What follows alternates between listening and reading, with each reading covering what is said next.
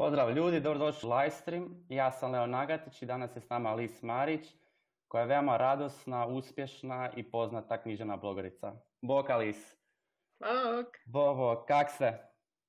Pa evo, danas baš kažem, ponedjeljak je malo mirni dan, um, imam malo više vremena za čitanje, za pisanje. Inače se moj blog i moja, moj posao na blogu pretvorio u pravi mali poduzetnički pothvat. Vjerujem. Ja sam jako puno na terenu, ja sam jako puno uh, van kuće, imam jako puno sastanaka, opremam uh, mnoštvo prostora knjigama. Evo upravo sam sada krenula u akciju opremanja Magnolija slastičarna u Zagrebu u knjigama, pa oko toga imam dosta posla.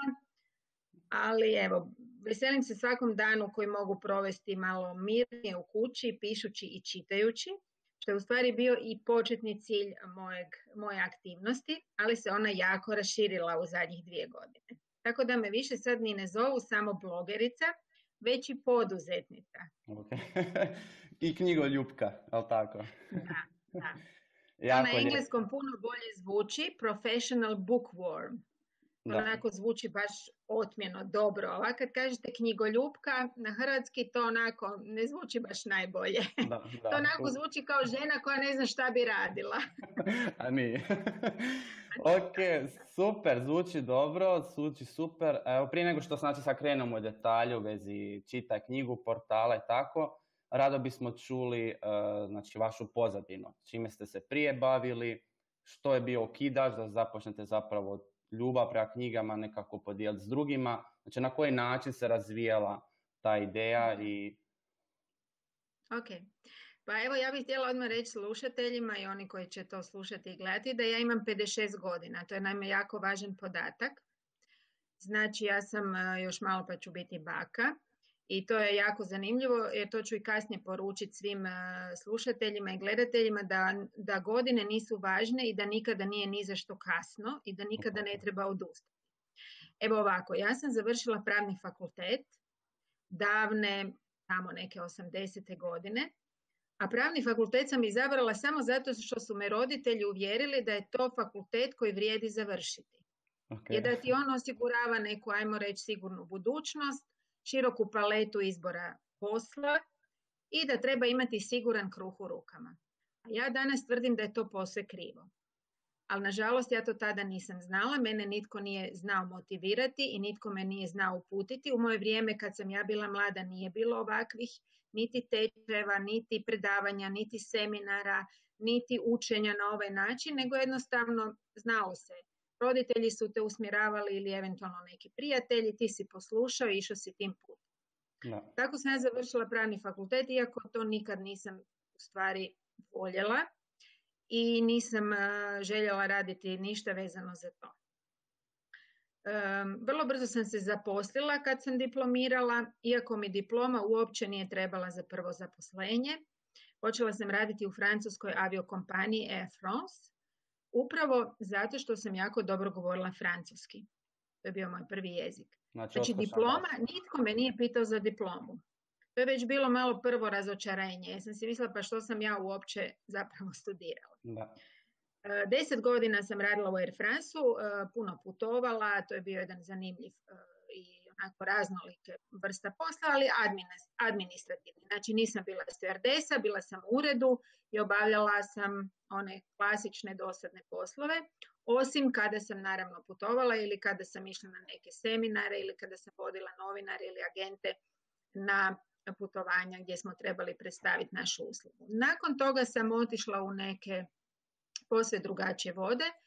Otišla sam u Magmu, svi znamo da je to bila uspješna hrvatska tvrtka, Turbo Limač, e, svi oni brendovi i tamo sam počela voditi ured predsjednika uprave.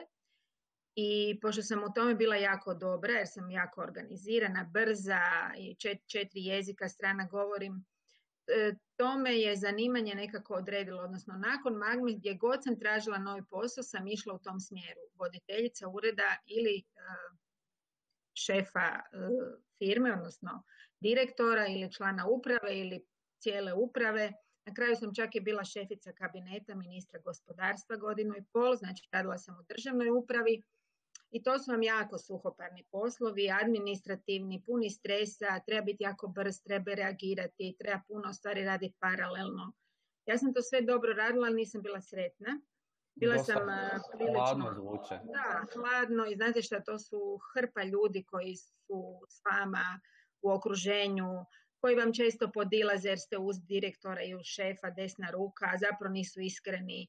Bilo je tu puno i mobinga i gnjavaže i žurbe i stresa i zapravo sam odlazila ujutro zaista nesretna na posao sa nekom knedlom u grlu, a vraćala sam se kući uglavnom plaćući ili ono misleći pa zar moj život tako mora izgledati, zar ću ja tako cijeli život morati raditi.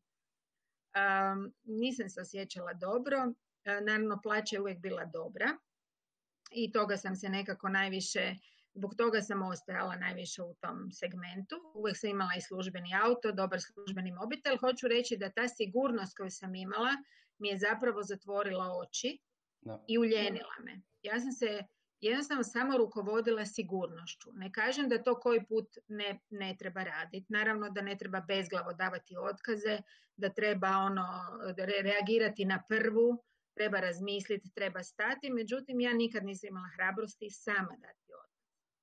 I tako je to trajalo 22 godine. Ja bi uvijek našla posao, uvijek zapravo radila kompromise koji meni nisu odgovarali, na neki način pregazila svoju riječ i svoje vrijednosti i to isto nije dobro. I jednostavno radila jer su svi rekli da tako život treba izgledati, da se čovjek treba mučiti i patiti i tako do kraja, do penzije.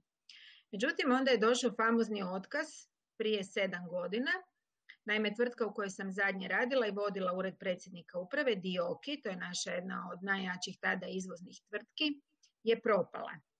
Odnosno, moj direktor, šef kojem sam ja bila, ajmo reći, neka desna ruka i gdje sam ja to sve vodila, je završio u zatvoru. Tako da sam ja silom prilike dobila otkaz. I to je bio moj prvi otkaz u životu. I naravno u prvi, prvih dva mjeseca mi je to bilo fora jer sam se malo i odmorila i došla k sebi. Onda sam rekla, ma naći ću ja opet posao, idem ja u potragu, međutim, nitko me više nikad nije ni, htio niti pogledati. Prvo zato što sam imala 50 godina u tom trenutku, drugo zato što sam imala velika očekivanja, a što je logično, nakon tolikih godina rada, velikog iskustva, znanja jezika, fakulteta, networkinga, znači ja sam uspostavila jednu jako, jako, jaku mrežu poznatih ljudi s kojima bi se mogla obratiti, jer to vam je jako važno. Nije vam samo važno da znate raditi, nego da znate puno ljudi u tom poslu. I ja nisam htjela raditi za ispod, ne znam, jedne određene sume novaca, a to na svakom razgovoru nije bilo više šanse da se dogovorimo i za, da ja nastavim raditi.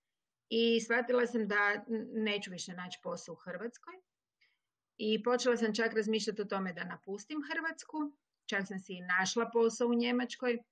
Međutim sam doživjela jedan, slomila sam palac, naime laptop mi je pao na palac i slomila sam palac i jednostavno tri mjeseca se nisam mogla micati, morala sam mirovati i to me na neki način zaustavilo i usporilo da ne odem u Njemačku. Dotle sam ja već krenula sa Facebookom, Naime, morate znati da u mojim 50 tada godinama ja tehnički i tehnološki nisam baš bila dobro potkovana. Ja sam znala u Excelu raditi PowerPoint, naravno email, Outlook, sve to sam znala koristiti. Međutim, sve te nove tehnologije ipak su za mene bile nekakva nepoznanica i nisam znala što je to. I tako, evo, moja djeca su se doma ne igrala, nego služila Facebookom i ja sam ih zamolila da me poduče što je to. Ja bi voljela vidjeti kako to funkcionira. I evo, meni je taj Facebook, ta društvena mreža, e, otvorila jedan novi svijet i ja sam shvatila vrlo brzo da ja imam tu mogućnost da tu svoju ljubav prema knjigama koju sam gajala od pete godine života i uvijek sam htjela s nekim podijeliti svoje impresije o pročitanom, pričati s nekim opiscima, o mjestima, o knjižarama, knjižnicama, o nagradama književnim, ali svi ljudi oko mene nisu bili za to zagrijani. I onda sam si mislila, pa gle, društvene mreže, pa to mi daje mogućnost da razgovaram sa ljudima koje uopće ne poznam. I čak i izvan Hrvatske, izvan Zagreba, izvan Hrvatske, pa čak i izvan Europe. Mene to može spojiti sa cijelim svijetom. I nekako sam, mogu reći intuitivno, krenula u sve ovo. Čak nisam ni znala šta, šta, mi, šta mi se pruža. Jednostavno me ta ljubav vodila, ta strast. I rekla sam, ajde idem probat. I pokrenula sam Facebook stranicu prvo. Čitaj knjigu misleći kako će mi se u prvom naletu pridružiti nekih petstotinjak ljudi, meni se to činilo 500 ljudi, ludilo.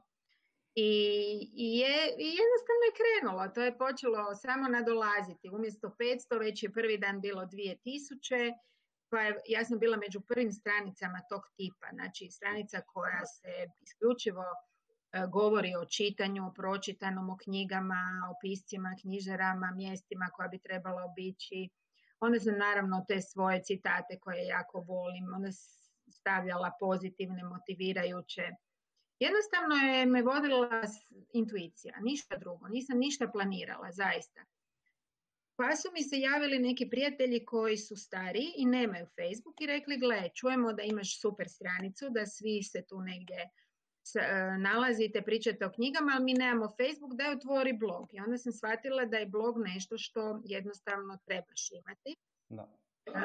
pa sam otvorila i blog stranicu, to je doduše iziskivalo neke male troškove, jer ovo s otvaranjem Facebooka nema nikakvih troškova, to radite isključivo sami, blog je ipak nešto malo, htjela sam da to bude kvalitetnije i da bude dobar, dobra podloga, tako da sam pokrenula blog a prije jedno tri godine su me svi uputili da je Instagram jako in, da se manje više mlađa populacija, mlađi ljudi preselili su se na Instagram i da je on sada važan i onda sam se i tamo uključila i sada već i na Instagramu imam skoro 32 tisuće ljudi i tu ću isto, tu radim na tome da do kraja godine svakako dođem do 50 tisuća ljudi, to mi je neki cilj na Instagramu.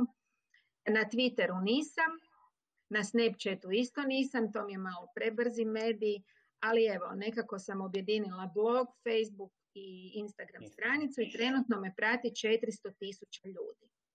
To je zaista impozantna brojka.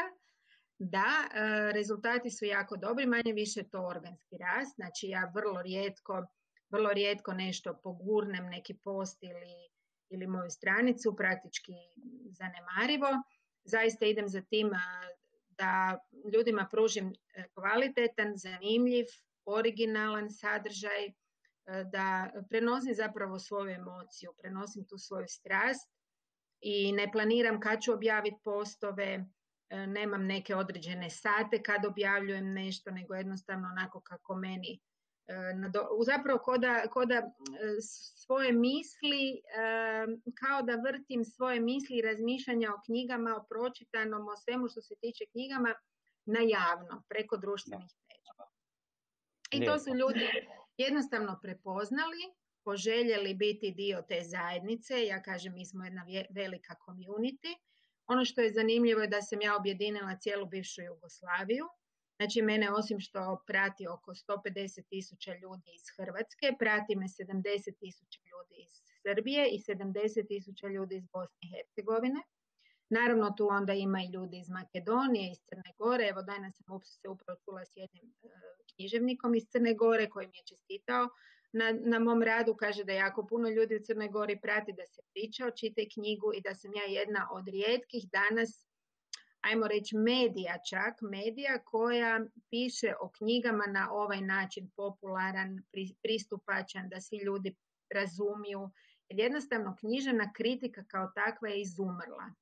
E, izgubili su se svi ljudi koji pričaju o knjigama, nema ih. To su rijetki koji gdje možete nešto naći na temu knjiga. Tako da, evo, stvorila sam u stvari brand. Čitaj knjigu sad postoji pune četiri godine. U tih četiri godine je zaista ovo što sam napravila, tek i ja sad, tek danas sam svjesna da je to nešto jako veliko. Znači 400 tisuća ljudi, brand, prepoznatljivost, upornost, vjerodostojnost, autentičnost, vjerujem u sebe, znam da radim dobru stvar i tako neću tako brzo odustati. Hvala puno novim informacijama. Ne svako koja vjerujem da to ima jako puno i rada i truda, jer sam vidio da najmanje 15-20% ostavljate dnevno. Mislim, ipak je to puno uloženog vremena rada i zapravo i usput znači čitanja knjiga, ali dosta sam saznao da ste zapravo dosta društveno angažirani, znači potičete čitanje knjiga, posjećate druge gradove, znači bili ste u određenim bolnicama gdje zapravo želite stvoriti neke kutke gdje djeca mogu i odrasli čitati knjige, pa evo ako može nekih par informacija o tome. Znači, znači book eventi i tako. Znači, da, moje, moj rad se nije samo sveo na taj e, Facebook e, komunikaciju ili komunikaciju preko društvenih mreža. Ja sam uvidjela da treba i puno, puno izaći među ljude i direktno e, se predstaviti i s njima razgovarati, tako da sam pokrenula neke važne projekte, jednostavno isto intuitivno iz srca. Pokrenula sam udomljavanje knjiga, znači na mojoj stranici se mogu udomiti svaki tjedan novi naslovi, to je sad već neka uobičajena aktivnost koju ljudi jako vole. Znači ja nekako od srca svoje vlastite knjige šaljem ljudima na kućne adrese i to radim već četiri pune godine. Lijepo. Zatim, ovo što ste rekli, da, opremam, opremila sam četiri bolnice u Hrvatskoj, a planiram sigurno to i dalje raditi sa kutcima za knjige. Znači, spojim se sa ravnateljima, odnosno vodstvom bolnice i to odradimo zajedno. Zatim opremam kafiće i nekakve, nekakve mjesta u koja ljudi vole zalaziti, konkretno slastičarnice ili čak i restorane. Policama oni nabave policu, a ja donesem knjige i onda se tu e, preko Facebooka o tome e, se piše i šalju se obavijesti. Evo i sad smo to napravili upravo u slastičarnicama Magnolija u Zagrebu, tamo će se moći staviti knjiga, uzeti knjiga, znači ti neki book crossing pointovi se otvaraju. To nije samo za Hrvate, već i za strance koji tamo zalaze.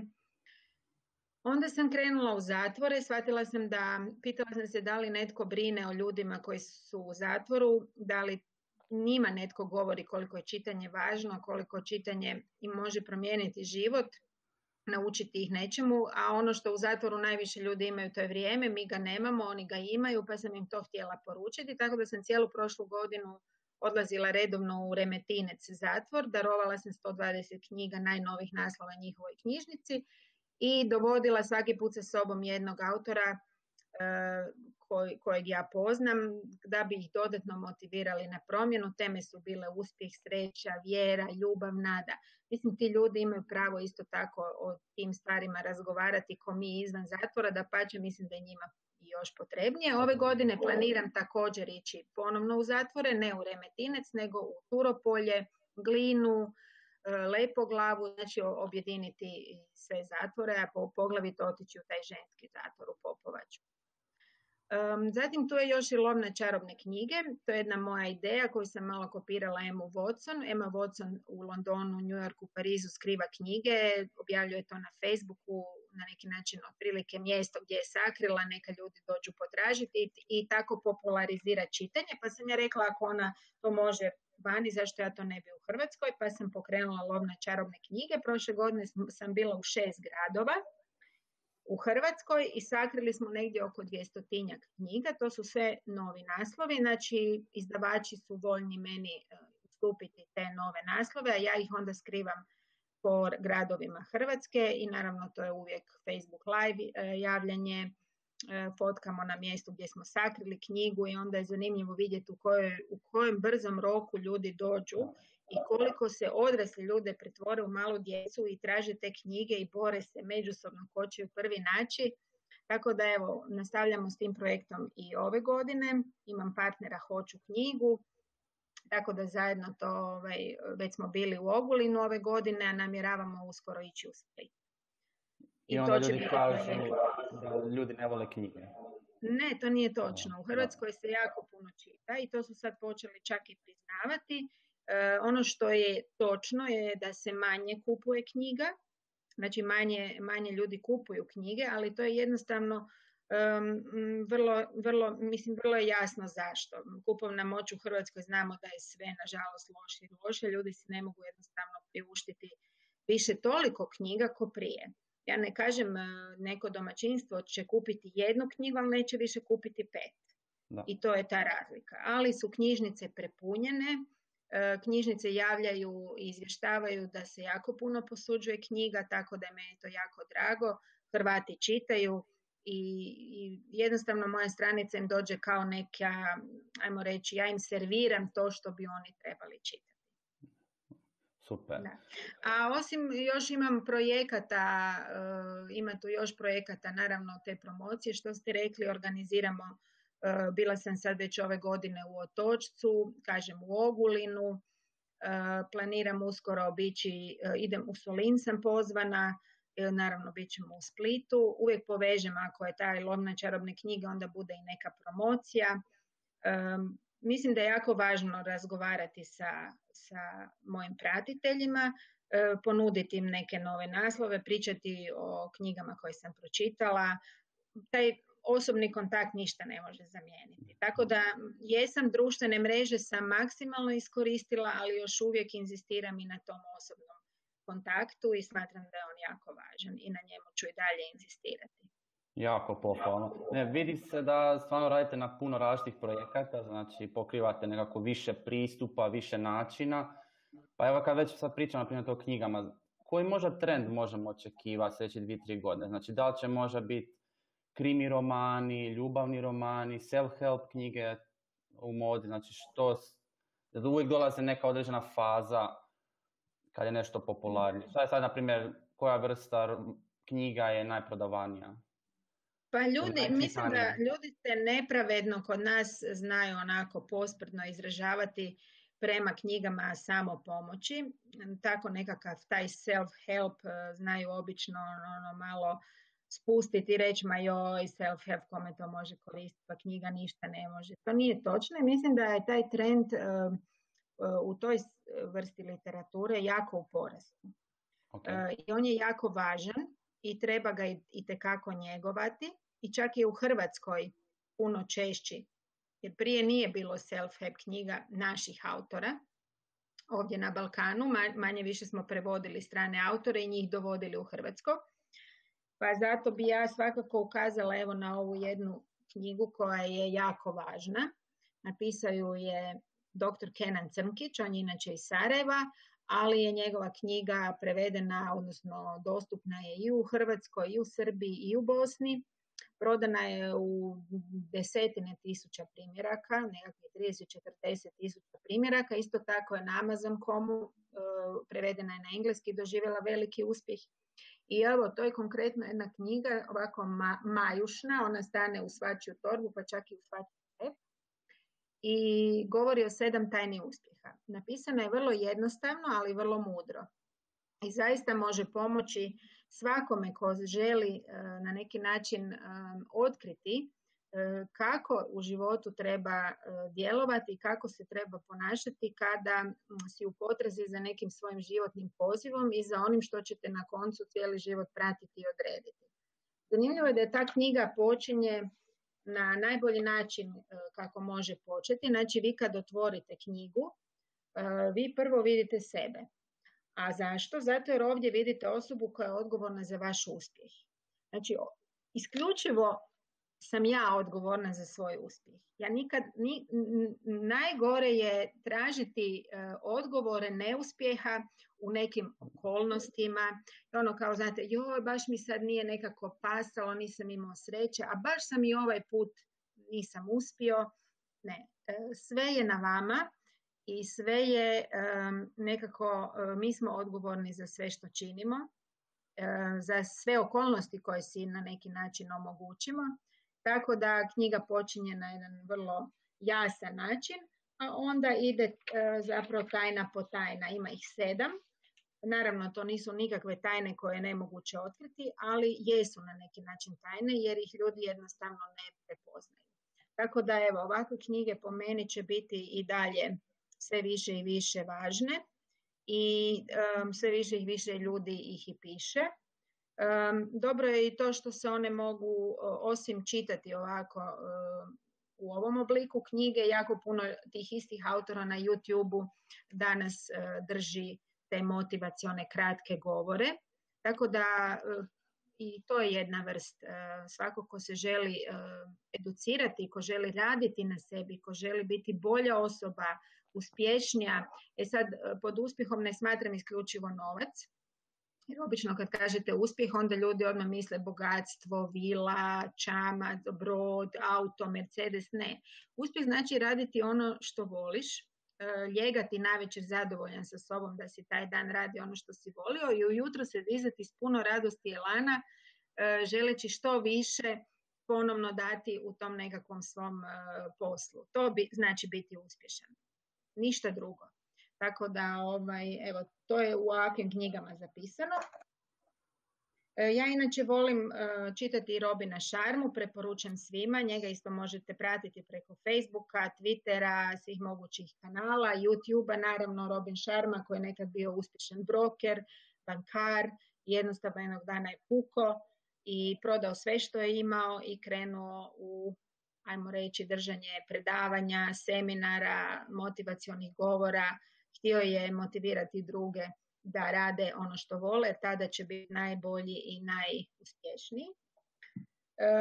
Zatim ima tu još nekih knjigica, evo Gary Vaynerchuk, mislim da smo svi čuli za njega, on je kralj e, društvenih mreža, on je svoj posao nekako prije 7-8 godina, znači kad nitko još nije na ovaj način razmišljao kao što danas zapravo svi razmišljamo, on je to već predvidio, znači jedan vizionar, ova njegova knjiga Zašto je sada vrijeme da unovčite svoju strast je zaista jednostavno napisana, ali vrlo mudra.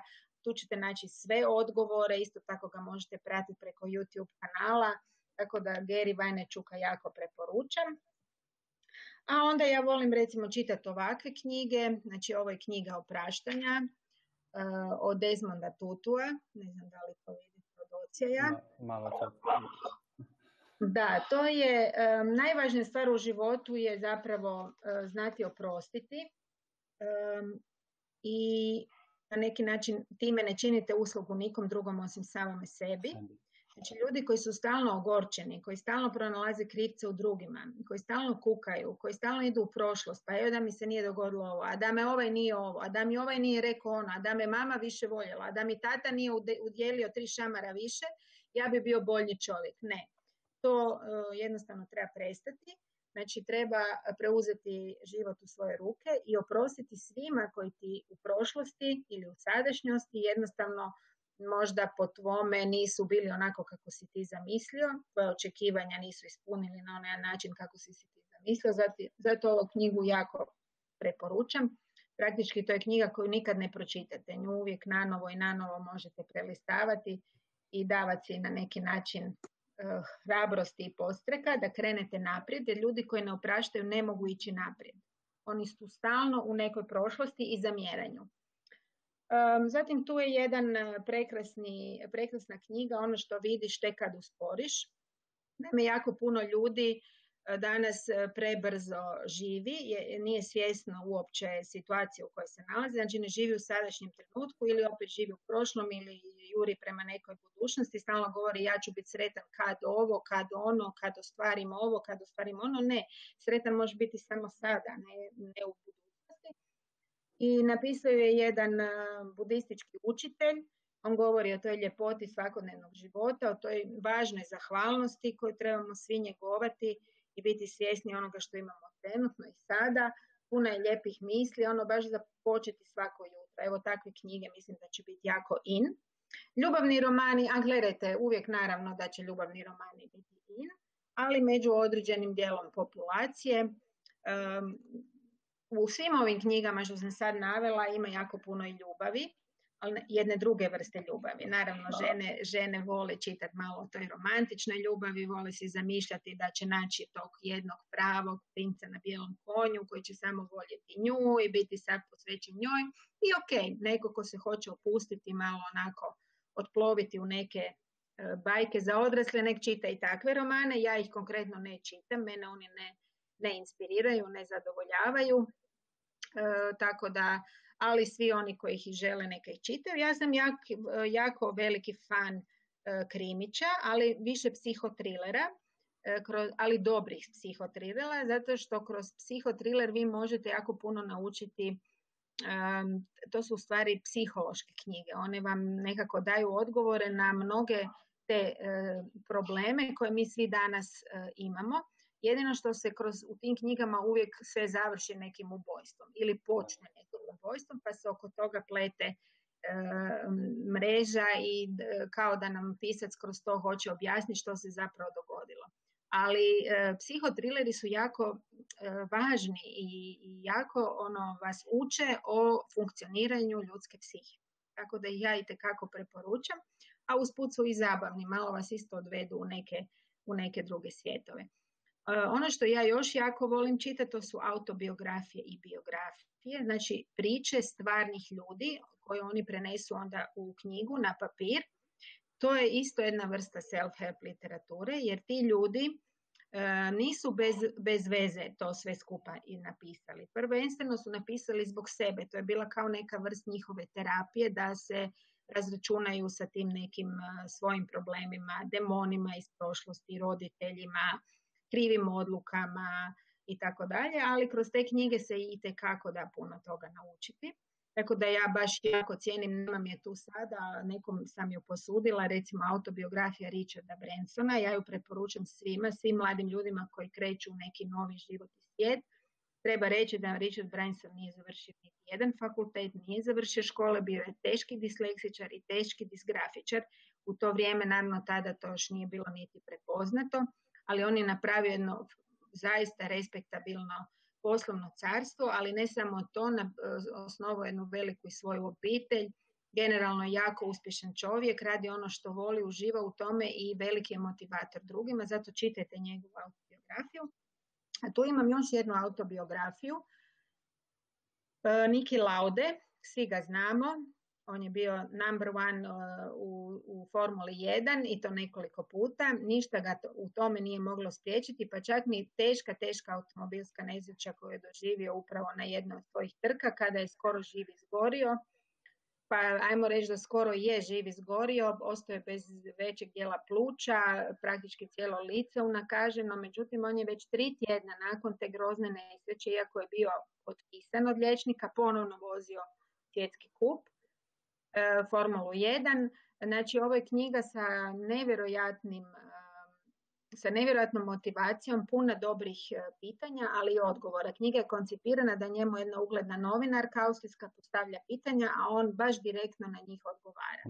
Puna je zanimljivih citata, njegovih razmišljanja i zaista evo pozvala bi sve E, pogotovo dečke, jer obično kažu, e, dečki kažu da jako puno, e, da, da su sve manje više te self-help literature nekako kao namijenjene ženama, kao nisu toliko dovoljno motivirajuće, dovoljno onako, kako bi rekla, direktne i da, da ih mogu na neki način se u njih uživiti i, mu, i muškarci. Ovo je baš knjiga koja će motivirati i sve, i jedne i druge. I ovim putem bi također rekla da ovu knjigu poklanjam, da ovo bude knjiga koja će biti na neki način u toj našoj nekoj nagradnoj igri ili nagradnom natječaju koju, će, ćete vi pravila objasniti, pa ovu knjigu netko može ovaj, udomiti, ja volim reći udomiti, tražit ćemo je novi dom i da zaista dođe u ruke nekoga ko će u njoj uživati, e, puno toga novoga naučiti, biti motiviran i pričati nekom svom dalje o toj knjizi i na neki način ju dalje širiti. Hvala puno, Alise. Evo ljudi, znači kako ste čuli, potom momci, ko napiše neki najkreativniji način, znači kratak tekst o tome kako ukomponirati novac i rizik u život, da li to označava jedno drugo, da li se bez jednog može ili ne može, znači e, na koji način vi izgrađujete život kroz rizike pa na kraju kroz novac osoba koja bude najkreativnija dobila ovu knjigu na poklon. Hvala Alice. Da. Hvala vama. Super. E, evo, znači, samo za kraj, e, kao što smo rekli, znači, mogu vas ljudi pratiti na Facebooku, Instagramu i blogu. Znači, ja ću te linkove objaviti na, u opisu videa. E, Imate li vi još možda za nadodat? Pa ja bih voljela da se mi možda još koji puta čujemo, da ovo ne bude naš zadnji razgovor, jer ja naravno ne mogu u jednom našem razgovoru sve to ispričati. Ja bih voljela sljedeći put da bude tema kako unovčiti blog. Znači ono što sam ja napravila, ja danas živim od bloga. I to je jako važno. Vi ne možete uvijek ljudima govoriti da trebaju raditi ono što vole i u čemu su najbolji i ono što rade iz strasti, a da na kraju od toga ne mogu živjeti i da ne mogu plaćati račune. Jer koliko god novac e, nije ono što nas najviše usrećuje i što je bitno u životu, najbitnije, on je, moramo ga imati, moramo zaraditi s onim što radimo. Pa ako vi nešto jako volite i ako nikad ništa od toga ne zaradite, onda naravno da ćete kada to prestati raditi.